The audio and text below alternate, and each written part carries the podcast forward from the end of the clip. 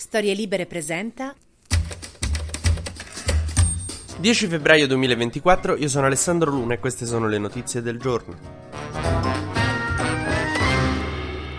Buon sabato a tutte e tutti, io lo so che in teoria dovrei stare in vacanza o in ferie, insomma non lo so, è sabato, però vi pare che non commentiamo insieme Sanremo, soprattutto dopo quello che è successo ieri sera. Ora, quello che è successo ieri sera è che Matteo Salvini, dopo l'esibizione di Gali, in cui lui ha iniziato a parlare in arabo, a cantare in arabo e poi ha fatto italiano vero, cioè capolavoro, insomma Salvini ha avuto un mancamento. I paramedici sono riusciti dopo ore di rianimazione a risvegliarlo, a riacchiapparlo per i capelli, Salvini si è risvegliato alle due di notte e ha visto su Rai 1 che sul palco palco c'erano delle persone con abiti agricoli che parlavano un italiano stentato e saltavano sul palco e ha detto oh almeno i trattori siano riusciti ad arrivare sul palco di Sanremo. Invece no, erano Joelie, Luque, Gue Pechegno e Gigi D'Alessio che avevano vinto la serata delle cover, che altro coccolone. Eh, sembra che ci sia Umberto Bossi che sta radunando le truppe intorno al Po e bisognerebbe capire a questo punto, dopo la vittoria di Joelie, se il Veneto ci attacca possiamo invocare l'articolo 5 della Nato per difenderci o no?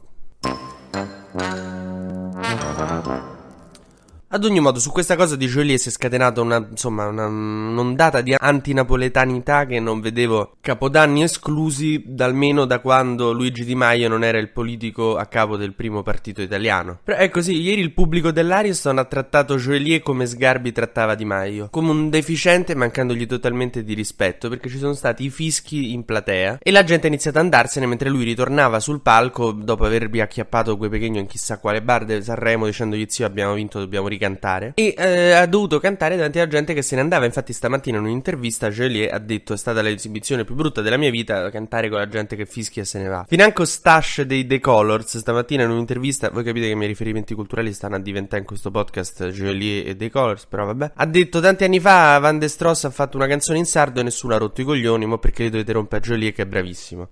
Solo per protesta farei tutto il podcast oggi in napoletano se non fosse che è una cosa che probabilmente offenderebbe, vi dipenderebbe la città di Napoli più di qualsiasi fischio di ieri in platea. Ma facciamo un breve giro sugli esteri. No, perché in questo sabato in cui appunto c'è soltanto da stare qui ad aspettare per i romanisti e gli interisti la partita Roma-Inter di stasera, ma soprattutto la finale di Sanremo, in queste ore che non sapremo come riempire, una roba buffa da vedere è l'intervista di Tucker Carlson a Vladimir Putin. Tucker Carlson era il conduttore di punta di Fox News, il Paolo del Debbio Mario Giordano Nicola Porro tutto fuso in uno americano, uno che ogni Natale attaccava in tv con ah la guerra al Natale dei liberal che vogliono uccidere le nostre tradizioni, cioè era quella roba lì. Cioè noi ci lamentiamo dei nostri conduttori di destra, ma raga, in confronto a Tucker Carlson Mario Giordano e Lilly Gruber coi capelli bianchi. E niente, Mo è stato licenziato da Fox News perché aveva iniziato a diffondere delle teorie troppo cospirazioniste per Fox News. Cioè, è come se Calenda ti caccia d'azione perché twitti troppo. E quindi mi ha iniziato a fare da solo ed è andato a intervistare Putin dicendo adesso vi farò vedere io la narrativa anti-occidentale. E praticamente sono state due ore in cui Putin l'ha completamente preso a ceffoni. Carson ha iniziato chiedendogli: Senti, ma com'è che avete invaso l'Ucraina? E Putin ha parlato per 20 minuti dei confini originari della Russia di Yaroslav IV nel 1601. Due coglioni. C'è stava Carson che capirei gli americani, cioè studiano storia a malapena, forse dalle Torri Gemelle in poi. Con questo gli parlava di Sverovchuk, 41esimo. Cioè, Tucker Carlson sembravo io quando la mia ragazza mi cerca di spiegare perché sue due amiche hanno litigato. Insomma, una super cazzola di mezz'ora in russo, poi alla fine però arrivano due cosette interessanti. A un certo punto Putin rinfaccia a Tucker Carlson di essersi provato a iscrivere nella scia quando era giovane, tipo lui ci rimane così. Comunque ha un problema di passivo-aggressività Putin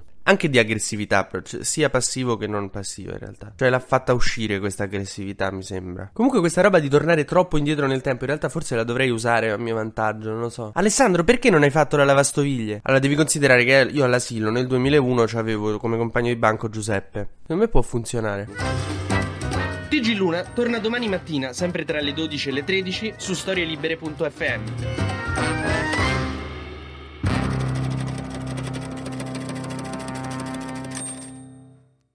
Una produzione storielibere.fm di Gianandrea Cerone e Rossana De Michele. Coordinamento editoriale Guido Guenci.